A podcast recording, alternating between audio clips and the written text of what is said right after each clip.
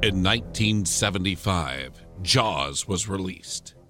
It is routinely regarded as one of the greatest films of all time and is generally credited with creating the concept of the summer blockbuster. In 1978, in an obvious cash grab, Jaws 2 was released, failing to have lightning strike a second time, but presenting a generally enjoyable film. In 1983, Jaws 3D was released, shamelessly attempting to take advantage of a gullible audience. By 1987, there was no pretense of quality as Lorraine Gary and Michael Caine cashed paychecks for sleepwalking through a pointless and incredulous sequel.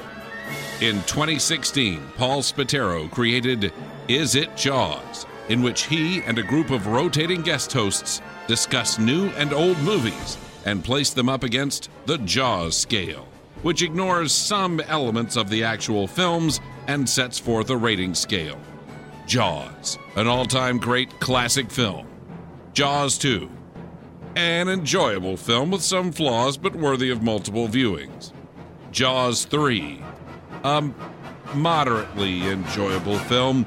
And finally, Jaws 4, a bad movie.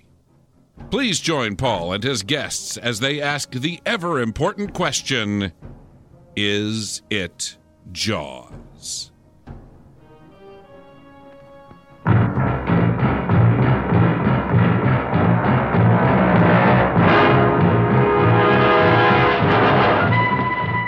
planet where apes evolved from men? There's got to be an answer. Don't look for it, Taylor. You may not like what you find. Damn you all to hell!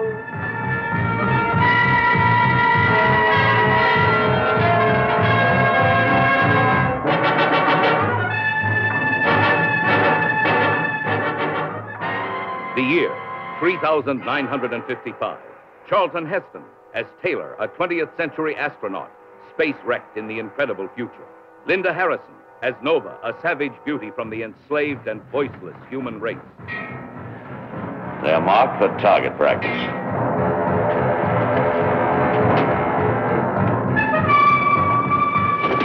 James Franciscus as astronaut Brent on a reckless mission to rescue Taylor, trapped by the swaggering, brutal master race of apes who dominate the Earth. A planet shattered by the atomic war of a distant, forgotten past.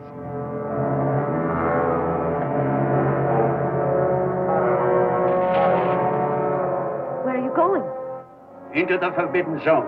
Someone or something has outwitted the intelligence of the gorillas. Invade! Invade!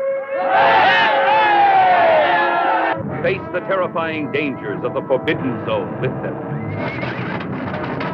Engulfing you in the shattering experiences that await beneath the planet of the apes. Well, there's an intelligence working in this place. They know we're here. We are determined to know what the apes want war or peace. The superintelligent mutants. Are they human or something else? In their church, an unspeakable God. Doomsday bomb. Behind their faces, an unbearable secret. We don't kill our enemies. We get our enemies to kill each other. The irresistible war machine of the guerrilla army versus the devastating secret mind weapons of the subterranean mutants in civilization's final battle to answer the ultimate question. Can a planet long endure, half human and half ape? Is it the beginning or the end?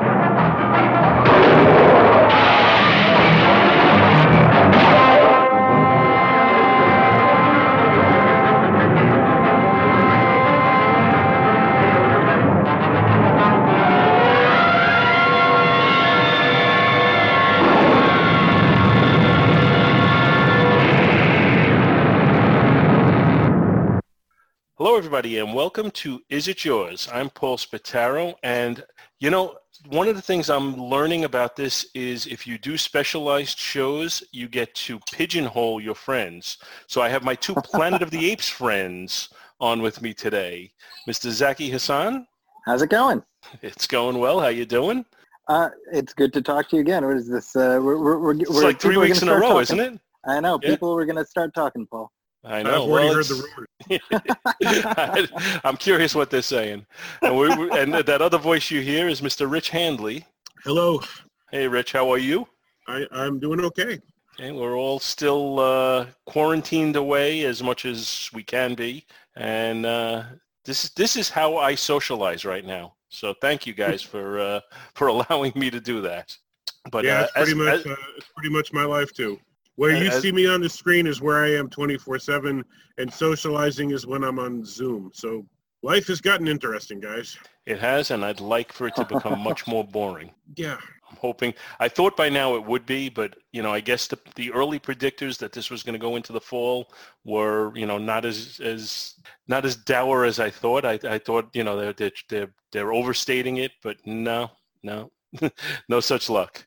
Anyway, uh, you know, barring something turning us into mutants living underground, we are here today to uh, review Beneath the Planet of the Apes. And as we did with Planet of the Apes, I don't want to do just a traditional review because I'd rather dig into the treasure trove of information that you both have about this series a little bit. Uh, because when they finished the first movie and they decided to make the second movie, they had all sorts of choices to make. So I want to kind of look into like what choices they made, how they made them, and whether they made the right choices.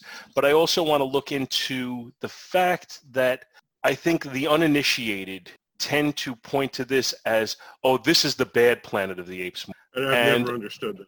And yeah, I, I think the three of us are all a little perplexed by that perspective because I, I as far as unless, unless I'm speaking out of school, I think all three of us are particularly fans of it uh, and don't understand the criticism. The only criticism I can really get on board with is they the you know the production producers screwed them over, said we're going to cut your budget, and then you know there's scenes where you could just see you know the apes in the stands are all wearing really cheap masks.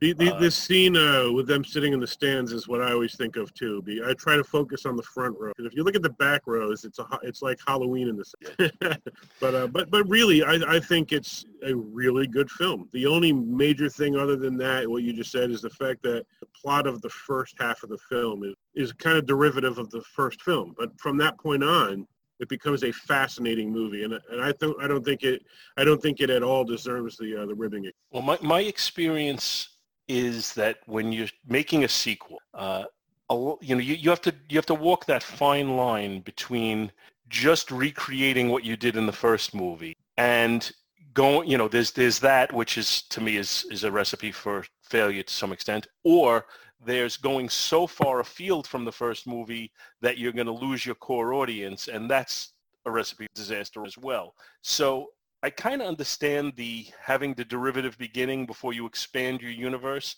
and I thought they really did a good job of expanding the universe. I I, I always wish to see more with the, and you know basically I've gotten that in the comic book. You know, otherwise we we haven't seen too much of it that I'm aware. of. this is going to sound self-plugging, and I don't mean to, but in my book, Tales from Forbidden Zone, there are actually a couple stories about the mutant. Um, so, and uh, and I, those are the ones that, that really excited me because I, I absolutely am fascinated by the mutant. How about you, You know, Zaki? What's it- your experience with this one? You know, it's it's interesting because I'm as I'm talking to you, I'm remembering the fact that my first exposure to the franchise was through the animated series, Hmm. uh, which which you know the the mutants were a big part of that, and so I remember watching the first movie and blown away. And a couple of years later, however, having that in the back of my mind, like.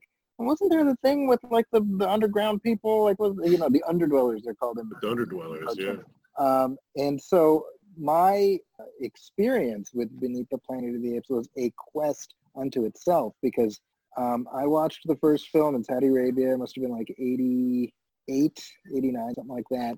And um, I saw I saw the first one and the third one. And when I came, when we my family moved back in '92 to the states, uh, the movies were kind of like in between home video releases, and so I just wanted to watch the second Planet of the Apes movie, and I would be calling up various blockbusters, various i- independent video chains, just trying to find Beneath the Planet of the Apes.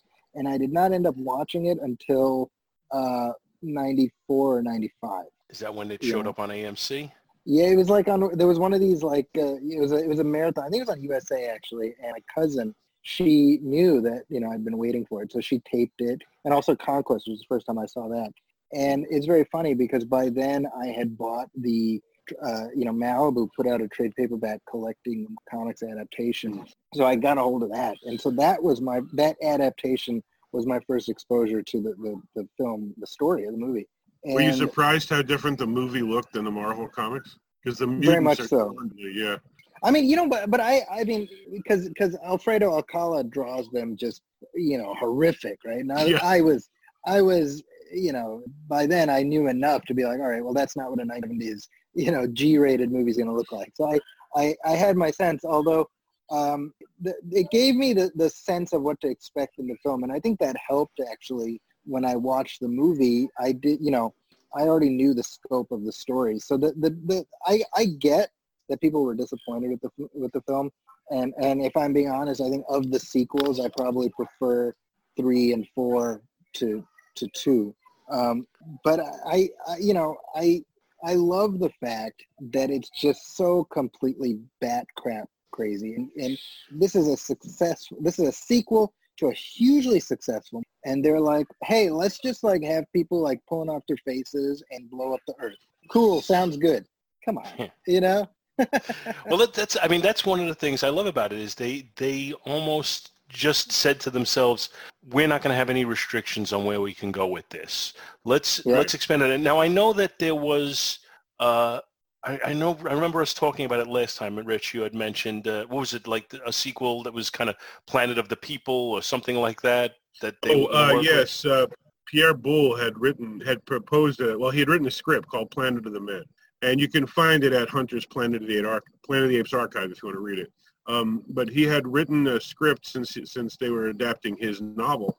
And it basically sort of uh, flips the script. It, it, it's, it's, uh, the, the, humans are the focus in a world of apes, but there there are more, which is the same as the first movie, you know, the humans in a world of apes. But the uh, the idea is, what if the humans start regaining the world again? Um, it's not a bad script. Beneath is better, and I, I get I get even though they I would see them wanting to honor Pierre Boulle, but I, I get why they went with. And I agree with Zaki, by the way. One of my favorite things about the movie is that it's bonkers. Like at, at what point in history, other than this, right? I mean, I think can you think of another a crazier idea for a sequel than well? We just did a movie in which uh, basically evolution turns on its end and apes uh, over the world. How about we follow that up with an atomic bomb supplanting Christ in Christianity, and people who have faces that look like pizzas, and then they pull them off. Like uh, I, you have to give them so much credit for coming up with the craziest idea they could have come up with as a sequel to a movie, knowing that it might seriously have offended people, and that it was so different than the first one that it might have turned them off, even if they didn't have a religious sensibility. I give them a lot of credit for that because it was such an out-of-the-box idea and unusual. Um, in fact, I think that's true for pretty much all five movies. Each of the movies is so different than what came before. And if you look at strings of sequels otherwise, a lot of times they, they tend to follow the same formula, right? I mean, Star Trek has had a lot of great stories, but let's face it, they've been doing revenge for years, right? You know, so sequels tend to a lot of times have the same formula. But the Planet of the Apes movies, each one is completely different than the one that came before. And, and it all started because uh, because uh, Beneath decided to take us on an LSD trip uh, through uh, pizza-faced mutants. Well, let's. I mean, I think the first area. I guess the first area that they were handcuffed was the budget. But stepping aside that from that, uh, the next area that they were creatively hampered was the fact that Charlton Heston did not want to star in this Heston. movie. Right. Uh, you know, he, he was willing to basically do the cameo. I know his his take was you have to kill me off at the beginning of the movie, Right. and they flipped that and killed him off at the end, uh, and just had him not in the beginning except for a very short time. Uh, how do you suppose it might have been different had Charlton Heston being been willing to to be in it fully? Zach, you want to take that first? Yeah, oh, thank you, Rich. Yeah, I think uh, in a in a way, it, you know, H- Heston talks about this in his in his autobiography. Uh, Yeah.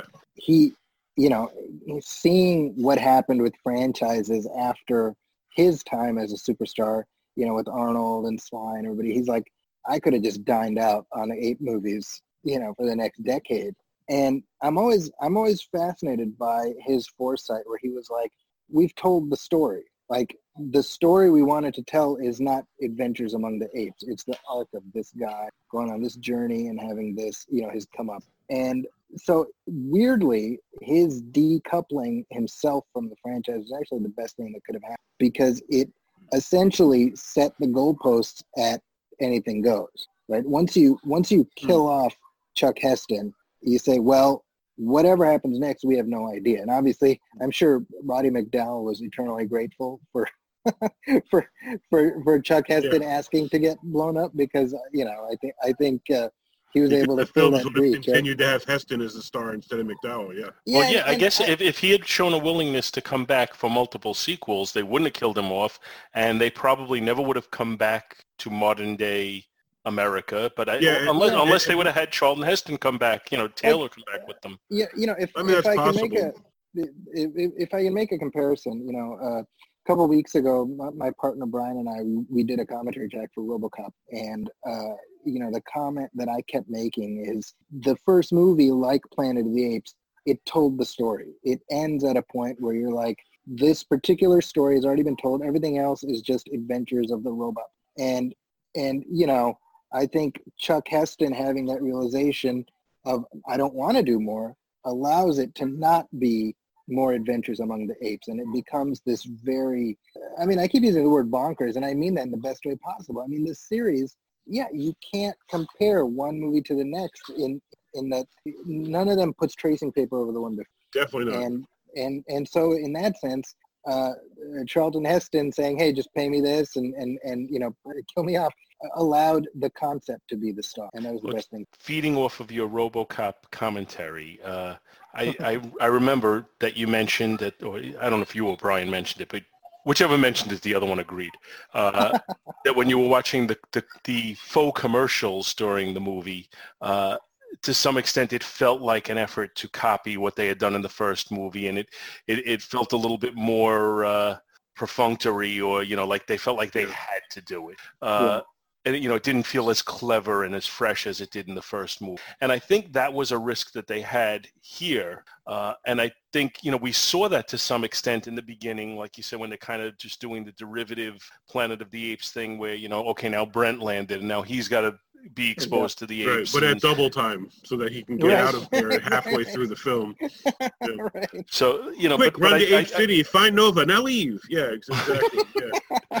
but I, I, definitely think that they, you know, they sidestepped it as the movie went along by adding yeah. in all these new elements that you hadn't had before. Uh, so you know, I, I think that that was definitely a big plus in this movie because again you know the funny thing I, I, find is that people complain about the mutants, but I think it's the best part about the movie. It's the most fascinating thing in the movie. In fact, it's the best thing about Battle, which obviously we will you know we can discuss which that more. Chopped right out, didn't they? Yeah, but we'll the reason, the, the, yeah, but the reason that Battle, the reason those scenes work so well in Battle is because of Beneath, because they resonate with what I consider the best aspect of Beneath, which is well, if the apes survived on the surface and most humans succumbed to whatever they did, a plague, who knows what it was at that point, you know, at that point in the film series. Well, did anybody survive and what crazy changes would have happened to them? I think it was one of the most imaginative ways that they could have presented humanity. Um, if you look at so many other post-apocalyptic stories, humans are either savages running from you know living in sewers running from machines or, or aliens or or they're just uh, you know like running around fighting each other for fuel but this was unique this was just crazy. And well, one and of the things I, I am sorry i don't want to interrupt. I was just saying and it really worked which which is the astounding thing. To go back to um, to uh, robocop 2 robocop 2 i felt kind of played it safe. There's some fun stuff about it but i honestly think there's only one good robocop. It was the first one one great one. Yep and um, it, it, the second one, but but the, the perfunctory use of, uh, of the commercials to me was playing it safe, right? Yeah. I don't think that that Beneath played it safe at all, even with the derivative. act. I think okay. they took a lot of risks. You know, what what if we introduced another another astronaut, but we actually didn't give them the same story? You know, like we just sent them on a completely different path. What if we show a, a, a, Vietnam parallel with with the chimpanzees? What if we tackle religion? You know, what if what if we hmm, how about we blow the planet up? in a series that is successful, and we'd like to do more movies. How about we, you know, like the fact that they were willing to? I think they took more risks with this movie, I would argue, than any of the others. And uh, and and whether or not the quality is the same, I think the risks they took on this. I think the the the element that you mentioned about you know turning Christianity on its ear that they're Yeah. uh, that they're worshiping the bomb That they Uh, replaced know- the cross with a bomb. Yeah, I mean that that that almost that comes out of Monty blown up in their Python's meaning of life. Yeah, exactly. You know, it, it- that and could, it actually works. yeah. it could be total comedy, and it's Mhm. definitely satire. I mean, there's no question about it.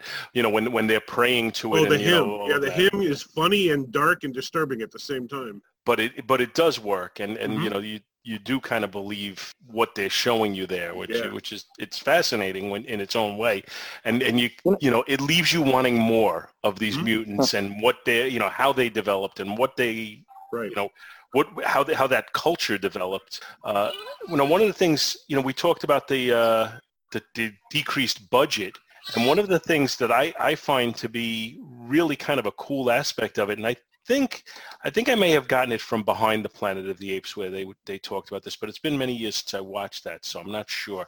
But when they showed, uh, you know, when they get down into the subway system and you know the underground area and they show these areas all broken up and all they did was take photos and cut them and kind of put them together and have them you know as a matte painting in the background and it looks great Oh my God, I- it's I amazing. think it To works this so day, it well. stands up. A Yeah. couple years ago, I showed my uh, my teenage son all the movies, and he was really pulled in by all the stuff of Underground New York. And I said to him, you know, consider that this movie was made 30 years before, and the and the effects in the movies that you've grown up watching, and you're sitting on the edge of your seat looking at a painting like that. That's pretty extraordinary that it has that staying power Yeah. because it, it, it was it was a it, it, should i mean if you look at movies in that era a lot of them don't stand up well um, and the ape let's be honest the, the effects in the apes films uh, have a, a rather diminishing effect. They get weaker you know in terms of their well the budget budgets. went down with each movie. Exactly. By, by the but, last but movie i that- think but those underground scenes are just amazing. Even even if there's no logic to the fact that all of new york is somehow underground. Well they're in the subway yeah yeah which is underground yeah. but you also have like radio like city the library. Yeah, no, radio city. Yeah, but but Yeah. you know, you put you, you put aside logic because this is also a movie in which people worship bums. but, but yeah, And one of the things that that's just I, it's kind of a silly nitpicky thing that takes me out of it is when they're walking through the tunnel and it's first of all the tunnel is completely round and it's only wide enough to fit like one person through it at a time. There are no tunnels like that that I've ever seen and I've been taking the hmm. subways since I'm a teenager. well. I'd be interested in Zaki's take on this. I've actually given thought to that because and I've come up with a theory that those were not part of the original because the rest of the subway system is decrepit, right? So if the mutants were just using existing structures, those tunnels would be decrepit as well. I think they built those. I think that's their way of moving around. I think it's kind of cool that you already have a head canon for my little nitpick. That that was my assumption too. Yeah. Okay, you've thought about that as well. Yeah, because it- Just it's well, so the, the different fact that it looks so new, it looks it Mhm. looks pristine. it's maintained. That's the thing. It's maintained. You can even hear like what sounds like air conditioning. so I th- Uh-huh. think that it's. Uh, I think that they're maintaining that as opposed to the you know the, the crappy areas that, that they ignore, which are the man-made parts from the pre-bomb. So Now, I had seen this movie when it first came out, and then between double features and when they had the Go Ape special where you could see all 5 movies at the same time, I probably saw this in a movie theater. I, I certainly saw it at least three times. I probably saw it five times in the movie theater before it was done. Uh, so, you know, it, it's- it's got a special place for me, and I always found it to be just fun. Uh, and I'm curious as to, you know, Zach, you mentioned how you first were exposed to it. How did you first see it, Rich? Well, I never saw any of the originals in the theater, um, and yet I've been a fan since the '70s. Um, but I came into them after the movies had uh, left the theaters. My mom, I, I've discussed this in other podcasts, and I don't remember if I mentioned it the last time with you guys.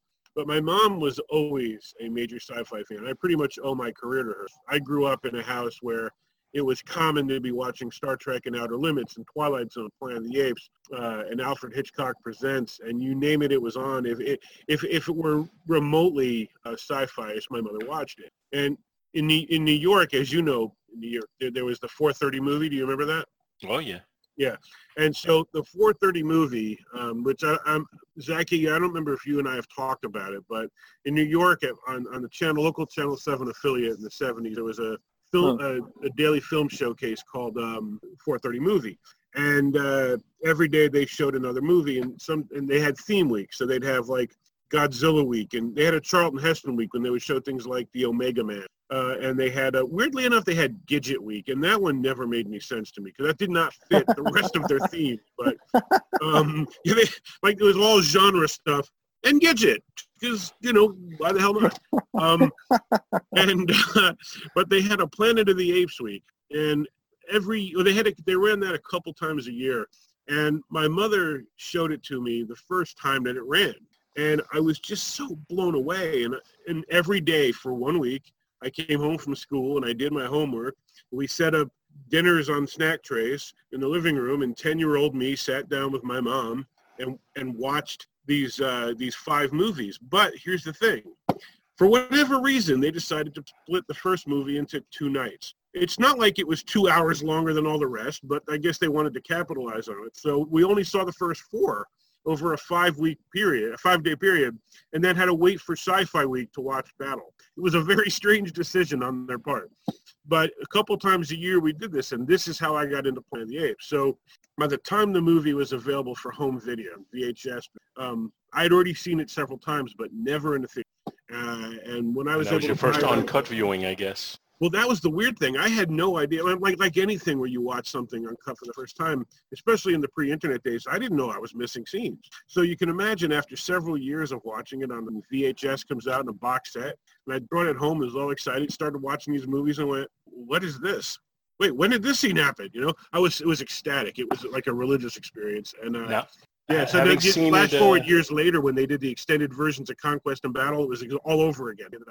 having seen it, you know, now enough times in the unedited version, Mhm. uh, ha- has your memory blended now so that you don't even remember what the new scenes were? honestly, I have no idea. I, I couldn't even tell you how many times I've watched these movies, largely because I write about them. So every time I do, I have to watch them several times. So uh, at this point, I the versions that currently exist, the first three being the way they are, and the extended versions of four and five, to, that's the version in my head. So it's hard for me to really remember what 10 year old me watched. I do remember though that when I first time I saw it on on um, on DVD that there was more violence. So I think Channel 7 might have taken out some of the more violent, but I couldn't tell you specifically They're, which they're ones. not a violent people. They don't kill their enemies. Yeah, They have exactly. their enemies kill each other. I just remember that. I remember that. I remember thinking, wow, that scene. This was. This would have been like, what was it, the late '80s? It's been. I'm 52, and my brain is not as spongy as it used to be, so I apologize. But um, whenever it was the VHS box set, I want to say late '80s or 91. VHS I box remember- set, I'm, I'm thinking was late 80s. late '80s. That's what I thought. And uh, yeah, so I bought that and watched it several times, and each time thinking this is more violent than I remember, which never, which didn't offend me. It just surprised me. You know, I was like, I don't think Hmm. I've seen all these scenes. Well, I, I can tell you, you know, that my mom and dad had no problem with whatever. I, well, what year? What year was the original release on this? So we're looking at uh, 1970. Oh, you about for beneath was 70. So this would have been seven and a half year old me, and my parents were like, "Yeah, go. It's good. Have a good was time." Two, I was two. I wasn't being brought taken to the theater to see that in 19. But my I'm mother, not. I'm not 100 percent sure I wouldn't have been. Yeah, but I, I, my mother did see all five of them in the theaters, and she loved all of them, which is why when 4:30 movie started, that's why she made a point of saying, "Get your homework done. We're doing something." And Before first they made I it, 430 movie when they would show them on ABC. Mhm. I think it was ABC that aired them, but I'm not 100% sure. It may have been one of the other channels. But in, in any event, when they showed them like in the world television I think I think it was CBS, Paul. I think it was CBS because maybe because maybe they, it was. they picked up the series, the the TV series because of their success which is also why they re-edited those the, the TV series into five uh, TV movies because they wanted to be able to run. Uh, they wanted to run 10 movies, so they ran the five movies and then five movies re-edited from the TV. So I think you're right. I I didn't know that. Wow, that's interesting. Yeah. Oh yeah, I do They remember have those. names like really, really long names. It was like treachery and greed on the planet of the Treachery and Greed. Life, yeah. Liberty, and Pursuit on the That's planet. one of of the- Yeah. Yes. But uh, you know, I do remember though when they would show the, you know, again the world television premieres of these movies. It was, I was going to say in my household, but it might have just been in my brain. It was an event. Mhm. Like I, I just remember it being, you know, I was glued to the TV. I had my little portable cassette recorder pressed up against the speakers so that I could have as close to a VHS copy as possible on my little audio cassette. Uh, I did then- that too. I had a tape recorder and used to listen to movies and couldn't see them. I did it with Star Yeah. Wars a hundred times. So yeah. well. You know, when when it was the only way to get a hold of something, you know, that was that's what you did. Now, Yeah. I didn't realize until sometimes, and again, I saw this many times in the movie theaters, but I didn't realize until sometime in the 80s, probably around the time of the VHS release, uh, that Roddy McDowall was not in this one. Hmm. I, I, I Well, it, it's an amazing uh, imitation. I mean, when you know it- if you know it, you can see the differences. But when you don't know it, he he definitely passes as McDowall. It was remarkable. Yeah, when I remember my buddy telling me that, and I was like, no, get out of here. That's, that's a lie. And we didn't have the internet for me to look it up Right. to trust. Trust wasn't really that big. Zaki, I'd be interested in your take on that. Zaki, since you came into these movies later, did you know going into it that McDowall was not in Beneath? And if so, did, did you uh, did you figure it out, or did you did they cat did they trick you? Uh, I I did know, and the reason I knew is because I had before. No, not because of Marvel. Because um, I had read the Mad magazine, "The Planet That Went Ape." Uh, oh, and then parody. okay, right, and right. in in the parody of Escape, you have Cornelius like, oh, I didn't, or no, no, I'm sorry, it's in it's in uh, the parody of Beneath where Cornelius is like, oh, Roddy McDowall uh, thinks dressing up like an ape is beneath him, so he's hosting You Bet Your Life in a chicken suit, and I, so mentally I was like, oh, okay. I guess he's not in this one, you know. So it's weird how I had I had pulled all these references again before I even seen the movies. So I I went in forearmed with uh, a lot of the the stuff that I I needed to know to set my expectations for it. You know what I mean? I Well, I mean- along those lines, my, my son's first. Oh, I'm sorry, Paul. I didn't mean to cut you off. Go ahead. I was gonna say I had that Mad magazine and I loved it. I, I Yeah. Must have read that thing to death. Um, my, my son's first, just in mirroring Zaki's story, my son's first Planet of the Apes uh, was Spaceballs. So Yep.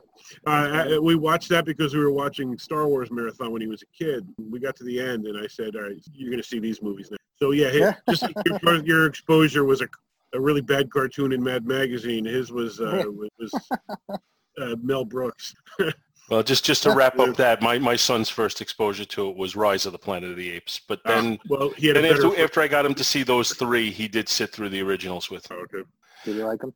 Yeah, he did. Yeah. He did. It's it's not that I've seen him pull them out and put them on a, again, but he did it. He he sat through five movies, so I'm thinking, you know, if he didn't enjoy it, he would have walked away long before and turned on some video game. Right. My, my, my son and I marathoned all nine movies and then both TV shows, and he loved it, uh, including Return, which honestly I didn't think he was going to sit through. Uh, but uh, but you know he he he, he got a, ch- a kick out of making fun of it. I think that was part of it. You know the the bad voice acting. You know, Bill Nova. You know he he,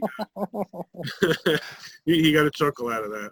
Or, So- or, or, or the Fred Flintstone version of Urko. He I, I was about to say, and Fred Flintstone as Urkel. You beat me. in a big orange suit, a big orange That's Fred right. Flintstone. Well, you know, when, when you watch this movie again, just kind of nitpicking a little bit here for me, and maybe maybe you guys can continue to make sense of things for me. Uh, we talked about how in the first movie, how Zaius, in his own way, was somewhat righteous and that he was trying to protect his society. Right. Right. Uh, we also talked about how not everybody was aware. You know, he was one of the few people who was in the know about this. Mhm.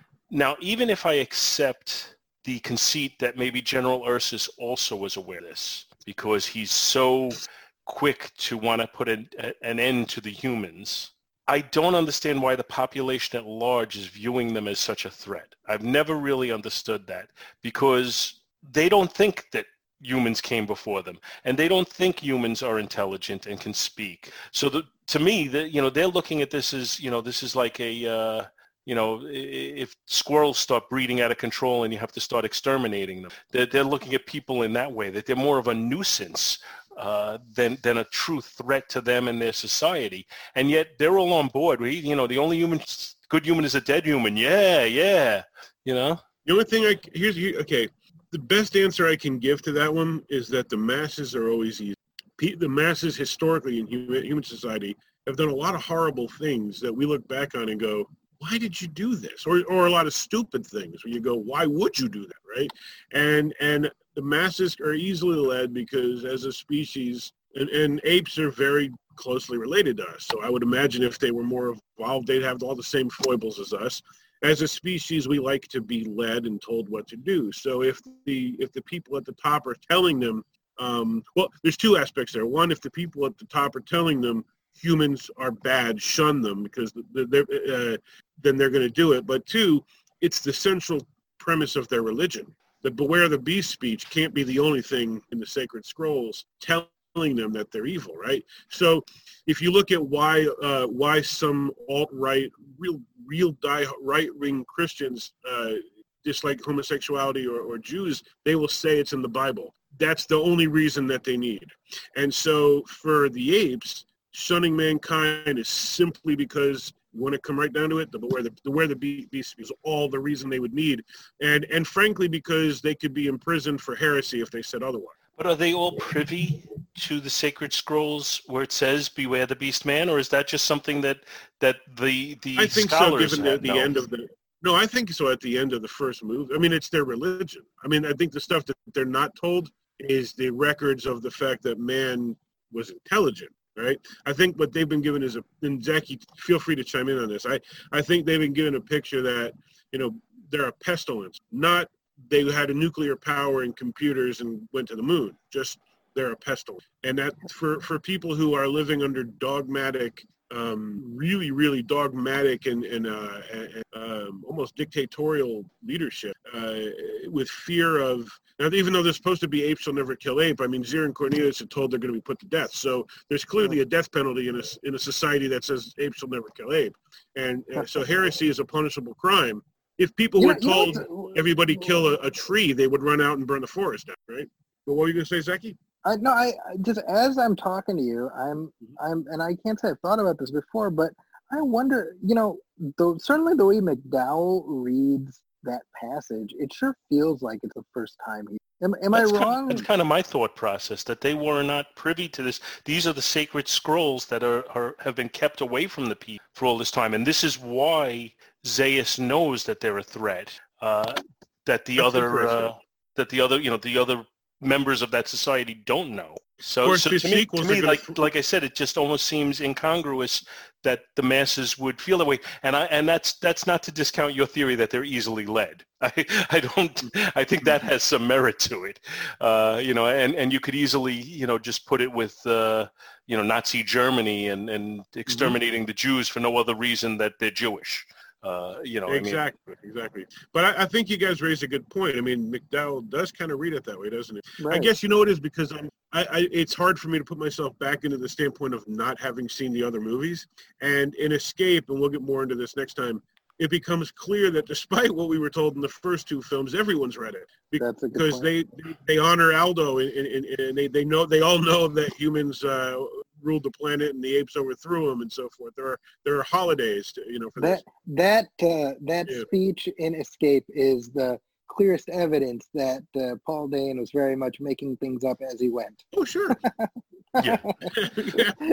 Well, I mean, the, the, fact the, that, the, fact that Beneath is 23 years before Pet right. Planet is all the proof you need on that one. So, the uh, you know, I mean, the, the, the popular understanding is that every time they made this is the last one. Yeah, you know, and that's although, although clearly, you know, when they, when they made when they ended Escape with the baby saying "Mama," they're they're they're leaving the door open for a sequel. I think if they hadn't had diminishing uh, box office returns, they would have just the world mm-hmm. was caught up in ape mania, especially in the United States. And uh, if the TV, if if I mean the TV show was popular despite the fact that it was canceled, and um, and in Europe it was extremely popular, very well, it was very well received. But the movies had diminishing returns, and um, it's a shame. I don't think they would have stopped. Oh, although if they'd gone much further, the movies would have had a four dollar budget. You know, so well, I think that's the problem is they, yeah. they weren't willing to invest in the sequels. Yeah, but but yeah. to be fair, I mean I mean like now we live in the uh, you know the paradigm where Iron Man in 2008 leads to Avengers Endgame in 2019, right? I mean back mm-hmm. then the only the only precedent was the Universal monsters what you mean for a long running series? Yeah, and and James the, the, Bond, the, Godzilla, Tarzan. There were a few, but there weren't there weren't that many. You're right.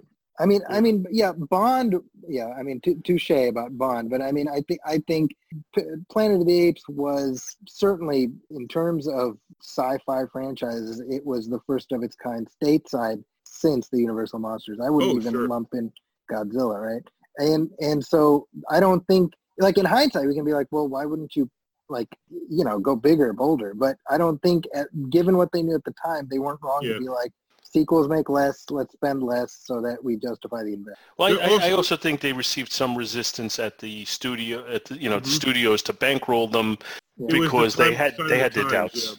Yeah, at the time, these days, sci-fi and comic books and horror, they're mainstream. Everybody loves them. But back then, you know, there's the stereotype that we had to read them beneath the sheets and not tell anybody about it, right? So that was the mind frame at the time. There's also, there's a big thing too. A movie comes out now and it's going to be streaming. It's going to be on Blu-ray. There's going to be special editions. There's going to be merchandising, merchandise uh, up the wazoo. right? But in 1970, in the early 70s, there wasn't. So when when when Battle came out, it's not. I mean, okay, actually, okay, well, sort of. I mean, there was merchandising kits, but I mean, it's not like It was different it's not different. like they said it was different, and it's not like when the movie came out, they said six months from now everybody's going to buy Betamax, right? I mean, it wasn't Mm. like that, right? So I, I think the diminishing returns hit them a lot harder than it would now, because you can turn a, a failure around now by going crazy on selling the Blu-ray or streaming rights. You can't, you couldn't do that if a movie bombed back. then. Well, the so that might- merchandising back then would have been the, the toys for children, which were not particularly impacted by the sequels, and the Marvel Right. Comics tie-ins, which also weren't, you know, they weren't dependent on the sequel. Well, I mean, Right. all of those happened after the, the cycle of movies was already done. Yeah, yeah. The Marvel came afterward. But the, the Mhm. toys existed, if I recall correctly. There were Apes I- toys while But the not movie. like me, like Mego and all that stuff came I- after. Wasn't Mego 74? I could be wrong. I, I'm not an expert on Mego, but uh, I, that's what I started between movie five and the TV series. that's what I thought. Yeah, yeah. What, wasn't there? Uh, I'm trying to I mean, remember. Like, like, like, like there there was, wasn't there like, an ape village that they sold, and was that Mego or something else? That's Mego, but I don't know when it came out. There was also, I mean, like I know that when I was a little kid, before I'd even seen the movies, I had a Planet of the Apes garbage can. So there, I mean, there was was, some, but it, it wasn't. was some stuff, but it wasn't a lot. It wasn't Well- like today. the difference is the toys then were intended for the children. Now they're Yeah, intended exactly. for us. they're intended for the people Although who were children back then. that there's a certain irony to the fact that the reason I had a Planet of the Apes can was because my mom was a fan and bought it for me. I was like, hey, oh, look, there's a gorilla on my, on my garbage can. Yeah. Little, little did you know where, where that was going to take you. Yeah, exactly. Yeah, you could basically say my my uh, a large part of my career path started in the. Any any, uh, any particular mutant that stood out to you among the rest?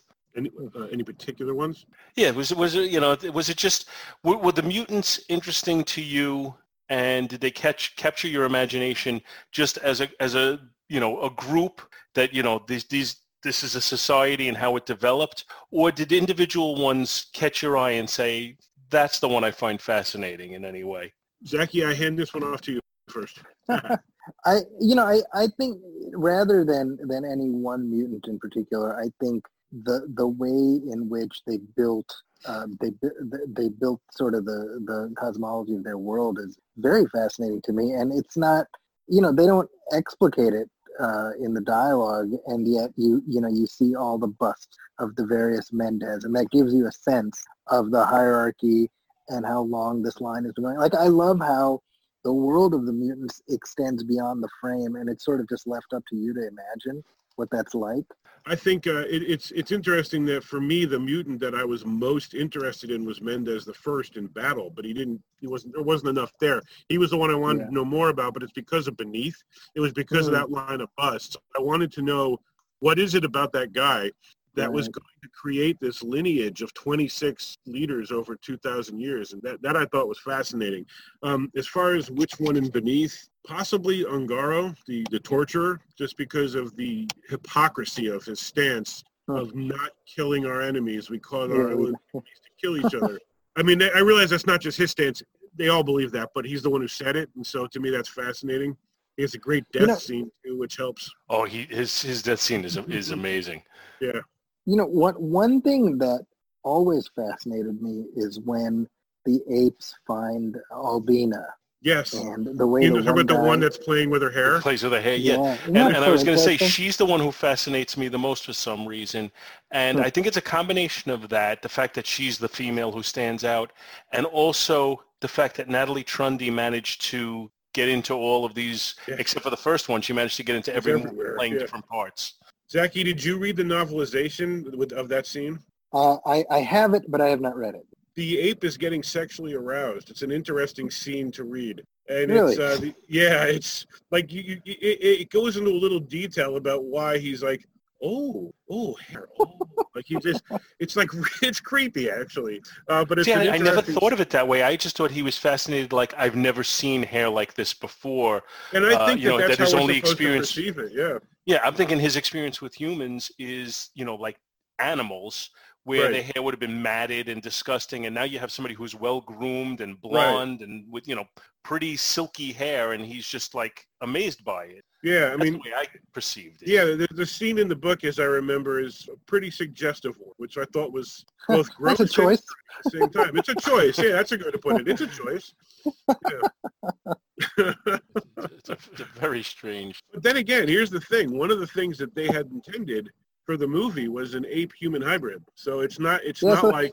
Yeah, it's not like it's outside the realm of that film. M- Monkey Love was on a lot of people's minds, clearly. Now, where were they going to go with? Because I, I know I've seen, I've even seen, you know, like the test. The picture of the kid. Yeah. Well, where were they going to go with that? Is that in uh, Planet of the Men? Is, is that I mean, where that comes from? No, no. Um, the scripts that I've read, he's not in there. Like I've always wondered, where was he? They were gonna going to be? I go non non G rated is where they were going to. Yeah, yeah, yeah. Apparently that was, uh, yeah. Now, I, I, I just want, the thing is, I, like, in order to have a character like, I, I think that the studio made the right decision because in order to have a character like that, you have to be able to answer the question, how do you have a character like that? Yeah, Because yeah. there's only there's only three scenarios. It's genetic engineering, and these are apes who, you know, they're they're, they're not capable. they live in It's- huts. Yeah, exactly. Although they do experimental brain surgery and live in Adobe buildings. Go go figure. Anyway, uh, but putting that aside, it, so it's not genetics, right? So marriage, which is just weird, uh, or rape. Like, because the only way you can really, okay, either a human raped uh, a chimpanzee or a chimpanzee raped a human. But how do you get it, that into the movie in any of those scenarios, right? So I think they made the right the right decision not to I, I would imagine if they had had the child in the movie, they would have totally sidestepped that question, ignored it. I, you know, the, what I've, giving you I have nothing. a theory on what they would have done with it, and I could be wrong. I think it would have been divine. I think it would have been. I think it maybe, and I could be totally wrong on this, but maybe it was some sort of abandoned concept that because they talk about you know God's will and and maybe it was God's will that human and apes come together. That's not the direction the films went. Uh, so who knows? But that's about the only way I can come up with you could pull it off because by by you know like if if you have a divinely inspired hybrid, you don't have to deal with the question of how it happened. Could you have could you have explained it away somehow with saying, you know, when the humans were dominant, uh, their theory of evolution was that man evolved from ape. When the apes were dominant, their Hmm. theory of evolution is that they evolved from humans. Now we So have this this was a rule of combination thing that is The true missing evolution. link. So Hmm? this kid would have been the missing link. Somehow, yeah, somehow tying it into the missing link. There's also the fact that we already see that movie supplanting Christ and Christianity, and Christ was was divinely uh, created. Conceived. So it could be that conceived. Thank you, I had my mental. So it could be that that was another step in that where they went maybe an ape Christ were going too far. You know, like maybe that was Oh, maybe yeah. that's why they didn't do it. I mean, I know that Revolution on the Planet of the Apes and Mr. Comics was going to do something with a parallel with Gorilla and Christ, and I did not think that that might. Now, I, I don't know though. I'm, I'm making this up as I. Yeah, well, that's that's that's how the show works. I throw questions out there, and you see what you can do with them. Right. Uh, but uh, I think it's it's apparently a misconception based upon what I've read. But I kind of always thought that Taylor, in his dying moments, just kind of reached out and fell and inadvertently set off the bomb. But then when I read about it, they're like, oh no no, he knew exactly what he was doing. He was trying to end the cycle of violence uh, by just destroying everything. And Yeah. what's your take on that?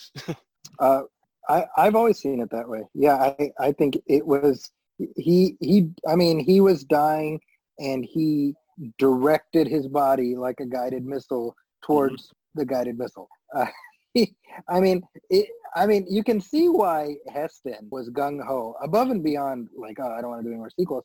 I mean, it was it was a culmination of of Taylor's journey from movie one, right? I mean, he leaves Earth because humans are just they they're terrible. He comes back. He's like, well, humans, this, yeah. humans are terrible. Everything's terrible. That's just you know. Let's true. just end. you know, and and it's a bookend. I don't know. It's a bookend to his opening scene where he says yeah. there's got to be something better than man, and he realizes nope, there isn't. Nope. so, yeah. Now, for for uh, an audience of pre-adolescents, uh, there was nothing more exciting than to talk about how at the end Taylor is is there and he's literally got his heart in his hand as he's falling down. And I just remember people, you know, and by people I mean you know other eight-year-olds just being like blown away by that. It's the only movie I can think of. It might. I mean, there's movies that are bloodbaths, and let's face it, every Shakespeare play is one. But it's the only movie I could think of where every single character died in the final scene, and I mean every single character. Until right? they so, retconned it with the next until, movie. Well, no, because they went back and oh, I see your point. Yes, that's true. Three people survived. But I mean, um, the intent at that point was that every single person from all of the various species are dead, and it's it, so it was definitely. I think it was. Uh, I think it was intentional because I, I think that this was it was the studio's way, but more importantly, it was Heston's way of saying, "I'm done." well, and and I think I mean the cynicism of Taylor rendering judgment and saying mm-hmm. there are no no one is worth saving. I mean, mm-hmm. that is and and by the way, you know, we are talking about the differences between the, the the the comic book adaptation and the film. The one big difference is you see James Franciscus just shot to hamburger. Yeah. Um, which absolutely, I mean, it shocked me then, and to be perfectly honest, it shocks me now. I mean, when you see him just kind of crumple to the ground uh, in this pitiful way, I mean, it's it's dark, you know. I mean, that's I I I really like that's something I've grown to appreciate more as I've gotten older because I when I was a kid that didn't sit right with me, but now I'm just like, man, that's ballsy. I love it. Well, it, it's almost like they said, you know what? Yeah. You thought the ending to the first movie was dark. Yeah. We, see, we see that and raise you one. yeah. we call you. Yeah. But actually, I mean, look, that as we discussed the other movies, we're going to get to the fact that the ending of all four of the first ones is pretty damn dark. I mean, they, yeah. they kept doing it, right? You know, because you end the next one with the murder of the main characters. You end the next one with a revolution where they're beating people to death. I mean, it's it's like they went, you know, get, don't get used to these people. We're going to do something terrible to them by the end, you know. well, you know, we're going to we're going to get to these other ones, but just while we're on that thought process, the fourth one was so dark that they had to lighten yeah. it up a little bit before exactly. they could release it. Yeah, which was a mistake because I think that the extended so version is ten times better. Which oh we'll God, we'll get yeah. to that when we get to that. yeah. well, I'm I'm just glad I, you guys I think, are going uh, to get to the more. Yeah. Well, you know, I, I, following up with what uh, with what Zaki said, um, I think Franciscus, he, he, the reason his death scene works so well for me is that I like the character of Brent more than I think some people. I think some because he he kind of looked like a made for TV Heston is like what I call him. Yeah, that's a good way of putting it. He was like you know the Ken doll version of Heston is how I'd heard him described. um, the, like the younger, more handsome. Heston with better teeth. Like I keep hearing things like that. I think and, Linda Harrison says something like that on the documentary. She, he was like a mini Heston. So. Yeah, exactly. But the truth, and, well, he, and he literally is when they when the two of them are together. You see, he's about twenty pounds lighter than Heston. Right, exactly. I mean, they even make they even make a joke about it because Zira goes Taylor, like like she's confused, yeah. like you look like him, but not. so you know, so they so they even kind of make a joke about that. But that being said, I think Brent's a good character, and and I I um in many ways I think he's a better person than Taylor was. Oh no so, question. Right? He, he's Taylor's a total asshole. misanthrope. The moment you know, once one of the first things you see after they after they arrive on Earth he's being a total jerk to Landon for no reason, right? Like you know, well, he's trying uh, to see where he could push his buttons. That's that's exactly. the only reason. We're, we're on a strange end, planet. We don't know how we're going to survive, but right. I'm going to have fun just busting your mock balls. the hell out of you just because, yeah. But then you get to the end of the second film, and what Zaki said is true. You know what? I didn't have fun here, so I'm taking my ball and I'm blowing it up. But, you know, it, it's. I also found it a little not amusing, just a little different that they openly declare their love for Taylor. They come right on and say, "We grew to love we him." loved Taylor. Yeah, exactly. Yeah. Mhm. You know, and, and it's By the way, that's one of Cornelius the very saying it. It's not even lines where- Zira.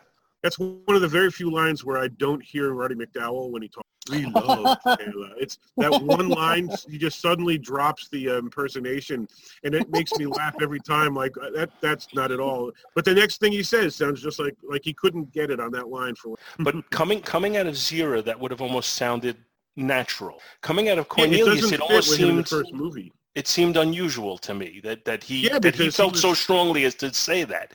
I'm not It saying doesn't he didn't really match the movie. It really doesn't because throughout the first movie, he's reluctant to have anything to do with him. So it Yeah. doesn't really make a lot of sense. It's the it's the first of many times in which the sequel kind of alter the first. and it's it's one of the more minor changes, but it Yeah, still caught me a little differently. But he, you know, I mean, like you said, Taylor Taylor is totally disenchanted with humanity in the first one.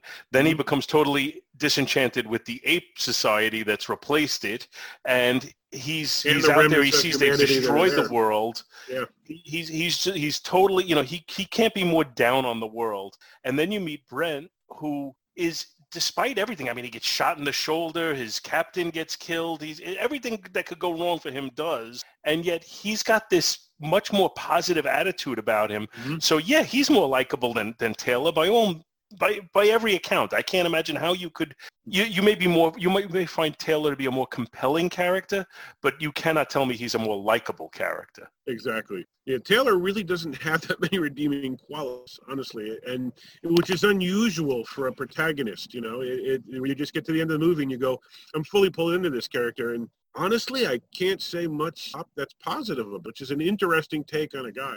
Oop, are you yeah, guys I'm, still there? I'm, yeah, I'm here. Paul, I, I Yeah. can't hear you speaking. Can You hear me now? Oh, now I hear you. Okay, I, I, I, I muted to cough, but I think I might have just reversed my mute now. I, I thought you were impersonating Marcel Marceau. I figured we went into mime territory. Nobody under age 45 has any idea what the hell I'm talking I, I, uh, I, I don't remember what I was even saying. so let's, we'll just keep It going. looked interesting. I just couldn't hear it. It, it was. It was fascinating He insight just that I could imparted never the wisdom repeat. of the universe on us, and we don't. We will never know. There you go. Uh, I well, I'd, I'd like to add a, a thought. I I Please. think uh, we we we we kind of talked past uh, General Ursus, who I think is absolutely fascinating, and Oh, yeah. I think the symmetry of having James Gregory play him, this bloviating idiot, which is what he was known for with the the Manchurian Candidate. That's not no Hmm. accident. You know, they they wanted they wanted Welles, and I can see that, but I think I think James Gregory. Just his voice is so essential to the character that it's Yes. hard for me to imagine anybody else but him playing the character. Yeah, I, I agree. He's terrific in it. I, I and I, I like later just kind of associated him with Barney Miller when he was on Oh, there as, right. as the inspector right. all the time, uh, and that that That's turned right. him into a little bit more of a caricature. But Yeah. before that, you know, you, you mentioned the Manchurian Candidate, uh, and and just in in this movie, he he- as a kid, I found him to be extremely threatening. He Yeah. he he was frightening in his own way, uh, and he was so you know militaristic and and just with a goal and and when they, when they're going uh you know when they're going after the mutants and he's just gung ho tear it down break him shoot him kill him uh he was great Absolutely. I think it's one of the best things about the film. And I, I think, you know, it's people, uh, or not people. I mean, one critique I've seen is that the the sort of the Vietnam allegory is very ham-fisted, and and I was thinking about that when I was watching the movies with my kids because obviously, like they are in many ways, you know, the audience it's aimed at, and they took it as what it was. It's a lesson about look, this is what mil- this is what uh, uh, militarism does. This is you know, and and you know, for them, like it worked on that level, and it just I, the parallel I draw is something like Star Wars, which is which too is also you know Vietnam allegory for kids, you know, and and I'm like you know that's that's what this kind of story should be, right? It's it's in many ways it's a fairy tale. It's a very cynical fairy, uh, but then so we're so we're you know the grim fairy tales. Um, I, I feel like a whole generation of kids grew up being fearful of the consequences of war because of lessons uh, like the Mhm. one offered here. Well, I think it definitely Cold War mentality that existed at the time about, you know, where, I mean, you know, Rich, you and I aren't so far apart in age that we don't have, I would imagine we have similar experiences as far as that goes, where we were constantly taught in school about how, you know, mutual assured destruction and, and how easily that could happen. And they made, the way they made it sound is, you know, there's a button and they press that button and Right. it's over, much like Charlton Heston does at the end of this movie. Uh, we, we, when I was in elementary school on a regular basis, we uh, had to drills in which we went out in the hall and sat with our head between our legs just in case uh, there was ever a, a war. When, we, when I was in the 80s, um, yeah, we were we were taught we were taught to fear the bomb, uh, and I also had an image of you know somewhere there's one guy and he's got a button and he's doing this and all he needs is for two people to turn the key and then he could just go wham and it's all over. And oh, I didn't even have the key in my, in my yeah, but there you go yeah. I had a guy who, if he accidentally sneezed at the wrong time, we were there, dead. there you go. So You I mean, I- I, think this movie plays on those fears, oh sure and I think I think I think the so. apes the ape series in general. I think one of the reasons why the the fifth film, putting aside budget for a minute, the reason it gets frequently called the worst of the five may be the fact that its message is a little more muddied. For Yeah. in in the, in the first four movies, each one has a lesson to give. There's religious dogmatism and, and, and bigotry, uh, fe- nuclear, uh, the fear of nuclear annihilation. You know, the the the out- the, uh, the, the um, metaphor for the civil rights movement in the fourth one. These are really strong. Uh, all, uh, for each of the first four movies, there were strong lessons, strong metaphors that would have resonated with people from 1968 to the early 70s. Fifth one, not so much, even though it's basically just sort of an amalgam of the other the other four films themes just playing out again. Um, and in in uh, in the second one, I think that I'm actually surprised when Zaki said that he had heard that uh, he had heard people complain about the Vietnam thing. I haven't heard that as much. Uh, I'm a little I'm sorry to hear that that's the case because I think that that I think it's one of the film's strengths personally. I, Yeah. I think you know the critique I've seen, and forgive me, I I, I wish I could uh, cite the exact source, but the but it, it stuck out to me uh, that when you have the you know the the sit-in and that sort of thing, it's much more on the nose than uh, a much more nuanced uh, w- you know anti-war message in, in the first film, and and again I I I acknowledge that I I, I think yes it is on the nose but I don't view that as a bad thing necessarily. That's Mhm. the way, that's where I am at, you know. See what, what what I like when you when you're getting political messages of, of this kind of nature in a movie, and you know uh, we've talked on off the record about politics and all, and I don't even really want to go there because I I, I I I like to keep it as simple as possible. But I like when when you're going to do that if you actually have somebody to articulate their pers- their point of view. In in this particular movie, I feel like you had Ursus give his point of view as ridiculous as it was. And then you have the chimpanzees sitting there and all they're saying is peace, peace, peace, peace. I would have really been more intrigued if one of them could have gotten into a little bit of a debate with Ursus and said, but why? But why? And just, you know, like giving them the reasons why what Ursus was saying didn't make sense to them instead of just saying, no, we want peace. Actually, that's Uh, a very good point. I hadn't considered. Yeah. Although I, I- I think would- I would have liked bit that with Zira. You do get a little bit of that, but with Zira, it's non-vocal. It's her willing unwillingness to stand up and And I think Zira gives you more of it in the first movie where she does kind of explain her platform a little bit. But in this one, I just like I said, I just kind of feel like, yeah, you know, you're you're for violence, we're against violence. You're going to tell me why you think these people are a threat, and I'm just going to say I'm still against violence. I, I, I would have liked to have seen somebody say. I don't think they're a threat. Or even if they are a threat, this isn't the way to deal with it. I would have liked that. I, I think that would have just given you just a little bit more food for thought in this. Uh, you know, I, I, I, in the opposite perspective, uh, I go to, you know, what, back in the days when All in the Family was a big show, which was probably contemporary with this or just a little after this. And I, I often didn't like the fact that they would take a topic that had two legitimate perspectives to it, uh, you know, conservative and liberal, if you want to break it down that way or whatever. And Archie would be the conservative side and Mike would be the liberal side. And they would never let Archie give an intelligent version of why he felt the way he did. It was He always a bigoted stupid. caricature. Yeah, he was Yes. portrayed as a, as a Whereas caricature. Mike would speak intelligently very often, and that was the perspective the show wanted to give, and I understood that, and I have no problem with that because most of the messages they were giving were, were correct. Although but- the show was not above mocking Mike, because if you Un- remember the episode in which the they had the home intruder, Yes, and we have a liberal. liberal, yeah, the, the Mike Mike tries to empathize with him, and he, he mocks him just as much as Archie. but, So, uh, I, but and I, I, I, yeah, uh, but but yes, by and large, Mike got all of. and I don't say that to defend Archie's point of view because I think Right. it was very often stupid. Yeah, Uh, mm-hmm. but but I think you know every you like once a, in a while you like you like a, an honest discussion as opposed to caricature. Yeah, and and I think there's ways of doing that in even in a sitcom where you can do it in a funny way. I don't know. I, I you know just just just to, to use the, the term that everybody hates, I, I do seek fair and balanced. I'm not sure that even exists anymore, but No, yeah. it doesn't. It Would doesn't, and, nice. and it and it doesn't. To, to be fair, I, I don't feel it exists anywhere. I don't think there's, Right. you know, I think everybody's got their perspectives, and they they, they just run with it to our detriment. Where if people, I don't know. I think sit down and Zaki's talk, pretty fair and balanced. I actually I- think Zaki, yeah, Zaki, you might be one of you. You come off as one of the most fair and balanced people I've seen when I see you. Oh my More so than I am.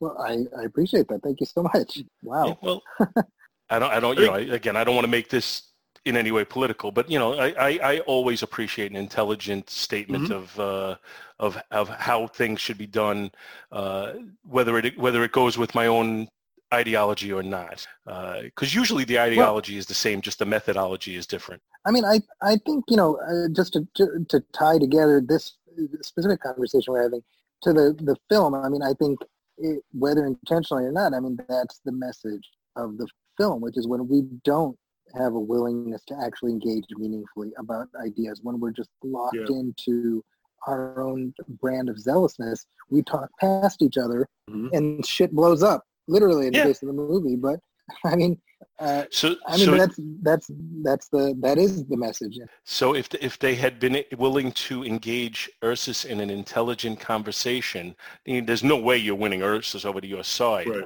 But maybe by ma- presenting that point of view, Yeah. maybe the people who were following him might have said, you know what?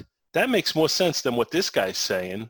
And then we did, Yeah, and, I mean- and, and then the Earth doesn't blow up, and we all live happily ever after. Well, the the fact that at at you know at uh, that rally, the chimpanzees, uh, you know, sh- show show their discomfort, but they don't do anything, right? And so, Yeah. so you know, That's I- a statement unto itself, right there. it really is, right? Like Yeah. we we are meant to be like, oh well, the the chimpanzees they're not, which yeah, but but a sin of omission is Yes. still a sin, right? If you don't stand up to fascism, you're complicit. Yeah. Even That you yeah, I mean that is yeah, that is the that, that's the message there. Even if you say I, I dislike fascism, if you say it and then you just say, you just say it and you go home, you haven't really Right. done anything, right? So Yeah. then, if you Yeah. take it from that perspective, that's not a you know now now you've you've created given me some food for thought. So now you're saying Ursus is wrong because of what he's doing, and the chimpanzees are wrong because of what they're doing because he's wrong for acts acts of commission and they're wrong for acts of omission. And if You- either you- one of them you- went the other way, we'd be you know the world would have survived. You you brought up uh, I mean you brought up um, uh, on the family, and it's interesting that the conversation just went the direction it did because the home invasion episode kind of points out that Archie and Mike are sometimes guilty of that, both being wrong, even though we as an audience can say I agree with one side or the other. Uh, the chimps, okay, the, the chimps and the orangutans have allowed the gorilla to. Uh, if my family hears this conversation, they're gonna be like, "What?" The? heck?" But uh, They know The what you do for a living. yeah, the uh, that's true. The, the chimps and the orangutans have allowed the gorillas to end up the way they did. And when you see a when you see any uh, society in which the soldier, soldiers uh, or police or wh- any specific section of society are doing things that have gone too far, part of the problem is that they were allowed to do so in the first place. So everybody is to blame because everybody who creates a bad society and doesn't fix it is part of the problem. I think that's the statement of zero of the of the chimpanzees not really doing much, and that might so there's something to be there, yeah, I agree with you that maybe it would have been great to have someone engage with Ursus, but the real question is, would it have made a difference? Probably not. No, probably case, not. I don't think so. But I think from a, script real estate. I think from a food for thought perspective in the Yeah. movie itself, for someone to have stood up and say, this is why what Ursus is saying is wrong, Yeah, the message of the movie would have been much stronger. And we have a movie here that's a pretty lean 95 minutes. So if you made it 100 minutes by doing that, yeah. Uh, And then you I- get into I the don't- budget problem again, though. I, but I, I, I'm with you. I would have liked to see it longer because it, it does go fast. It does. And and you know, I mean, the other area that I feel like it could have been fleshed out, just because, as we've said, I, I find them to be so fascinating. Whole movie is the Mhm. mutants. I would have Yes. loved to have seen a little bit more of their culture and how they lived, and you know, all we see is how they worship, really, and then how they cause violence. You know, but now you're talking about we need more sets, we need more time filming, so you Yeah. know, the budget constraints probably prevented that as well. But I, I just I find the mutants to be fascinating, and I would have loved to have seen more of them. I think what I what I find fascinating about the mutants is that Planet of the Apes, just just just taking the fi- original five films and now, Planet of the Apes is great at holding up mirrors from one character to another, from one aspect of society to another, because Hasslein and and Zaius largely fill the same niche in the story. Just on the opposite Exactly. Um, you end also you end up with with Hasslein and Virgil having very similar conversations about changing lanes and well, the mutants and and the orangutans definitely are a mirror of either. In both cases, you have xenophobic people who make questionable decisions and justify them in order to protect their people. But really, they're both just dogmatic, closed-minded jerks, and uh, and they don't realize it because the greater good to them is all that matters. And despite the mutants' claim of not performing violence, they both go to violence immediately. That, And- that's and- that's and that right answer. is- And that's a mirror to ape shall never kill ape, and there's a death penalty. Yeah. Yeah. Is there anything else we should hit on in this one? Any other any other uh, aspects of this movie that you feel are worth discussing? There is one thing I've always loved about this. There's a lot of things, but I mean, there's one thing in particular. We haven't really discussed Nova, and one of the Dude, things that I, I I was think. literally about to be like, Linda Harrison is really hot in this movie. Oh well, there's Because she wasn't hot in the first one. She, I, she- yes, there, she's there's even more, she's even more extraordinary. luminous. But, but I, I, I meant I meant the um the scene where she where she speaks. Is, Oh. is- is- Taylor. there's an It's, like, incredible painful, amount of emotion in that scene Yeah. and, and it, it's easy to it's easy to um i've seen people you know like there was there's a there's a facebook group where it's like there for a while people were put the daily nova they were posting pictures or i don't remember which group it was but i never saw anybody praising her. It was just here's the here's you know linda harrison skin. And See, now I feel like an ass yeah and, no no no. Dude i'm with you i'm she is yes but uh just that um one of the things that that that uh that struck me about that scene is even though she didn't have a long acting career there's genuinely good acting You- Well, she come- spoke. She spoke about how in the first movie she was a little intimidated by being paired up with Charlton Heston because she saw him as this, you know, iconic actor. yeah Whereas when she came back for the second film, not only did, was she not really doing too many scenes with him, uh, so so it wasn't at the same level, but also, you know, now she had that movie She under her belt and felt just more experience. comfortable. she she uh, it, it's a pretty extraordinary scene and the way she says Taylor and you know and and uh, and and all it took was one word and there's emotion I, I think that's a pretty actually I think she I, I've heard interviews with her and I, I underplays her her talent in the first movie. It cannot be easy to do an entire movie without saying a lot. Like I don't know for most for most actors if even even experienced ones that cannot be an easy thing to do. Uh, and at no point do I think that Nova is irrelevant, right? So the fact that Nova is not irrelevant, despite the fact that she has one word in two movies, that's pretty pretty amazing. Yeah, I mean, I, I, I think her acting was pretty pretty good actually in both movies, but I think in this one even, you know, maybe a step up because she had to do a lot more communicating with looks in this movie than she had in the first one. In the first one, she played the person who was learning. In this one, she's trying to convey to Brent what's going on without She's speaking. actively trying to communicate as opposed to just following uh, uh, Heston. Yeah. The So I think scene where he more where Brent, challenging role. The scene where Brent tries to kill her, the look on her face says a story. Yeah, I, I, I got to say, you know, I, I think just to go back full circle to where we started, the people who point to this movie as, oh, this was the bad one, I, I just don't know what I, I don't see what they're talking about. And I, and I totally get what you said, Zaki, about the third and fourth ones uh, are higher on your list than this one. And I think the third one, because of the difference in the way that it approaches things, uh, brings it to another level. And I will, I would say I would rate it higher than this one. The fourth one, to me, probably it's on a par with this. I don't know that I'd rate it above this. That's fair. And just to just to take it from that perspective, I can't put it in the all-time classic Jaws level. It's not Jaws. It is not Jaws, but for me, a very very comfortable Jaws too. Yeah, I'll co-sign. For, for me, with the films, I think I go one, two, three, four, five. Because at any at any given moment, if I'm watching two, three, or four, that's my favorite sequel. At no point do I say the fifth one's my favorite, but I love it. Um, but I think two, three, and four all stand on their own because they're all such different movies. Crazy, bizarre telepathic mutant film. Uh, a, a Connecticut, the second movie, which is basically the first movie flipped, but but throw in a Connecticut Yankee and King Arthur's Court. And then the fourth movie, which is a, a really dark civil rights movie. It, it's it they're such different movies that it's hard for me to and, and, and extraordinary in their own right. It's hard for me to say which one I say is better. I think it's the whatever one I'm watching. basically, is what it comes down to. But Well, I, I, I- still I- say the first one comes up here, and then two, three, four, and then five. Well, I, I'm and I, when I say three rises above two and four, just give them give it as if these were numbered sequels. Uh, it's not that I get more enjoyment out of that one because I get enjoyment out of all five. Right, same here. Uh, just, but if I try to look at it a little bit more objectively, I think it's a little bit more creative, a little bit more well done. I think the acting is is a step up. Three. Uh, yeah, in Three, Escape okay. from the Planet of the Apes. Mhm.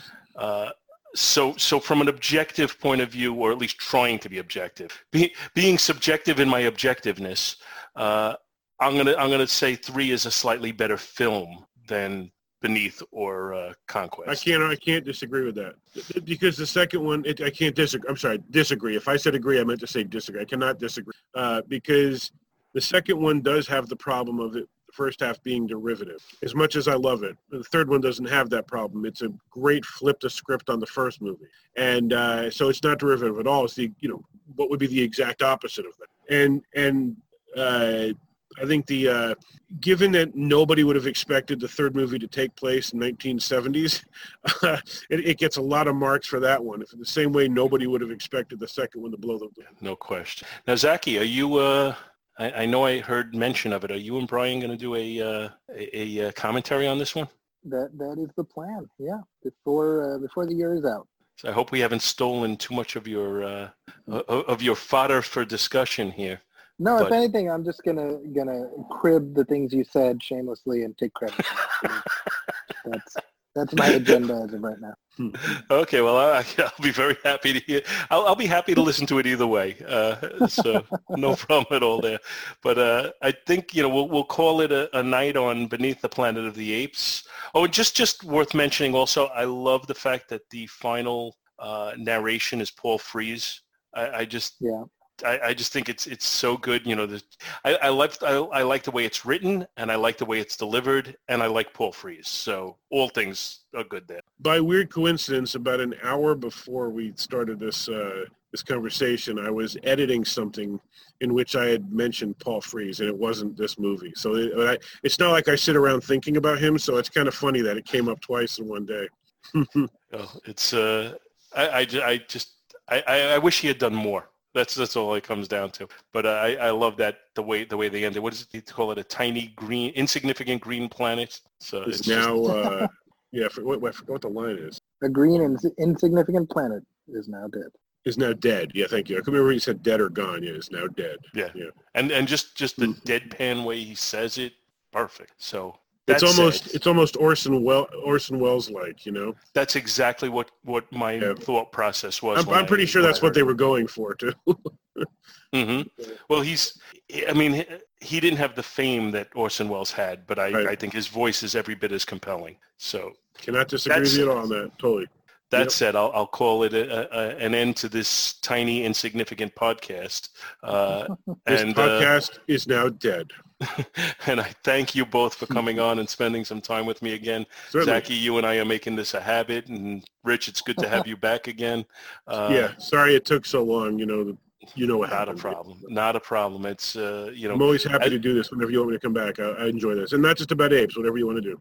Well, you know, my thought process is that we're going to finish the apes. We have three more movies to do, Mhm. uh, and then we're going to figure out what's next. We'll, we'll I'll find something else because I enjoy talking to you guys too much. the Gidget movies. I don't No. think we're going to do Gidget, No. No. but I think we'll find something. Uh, Okay, because sounds good. this this is this is too much fun to just let it go if, uh, if as long as I can still wrangle you guys in. Uh, but thank you both for coming on. Thank you everybody for listening, and we'll see you next time. Thanks, guys. Thank you. Have a good night. You too. I'll tell you one thing that every good soldier knows. The only thing that counts in the end is power. Naked, merciless force!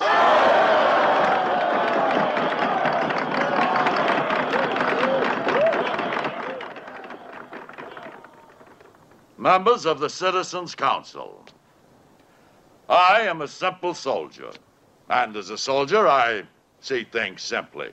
I don't say all humans are evil simply because their skin is white. No. But our great lawgiver tells us that never, never will the human have the ape's divine faculty for being able to distinguish between evil and good. The only good human is a dead human.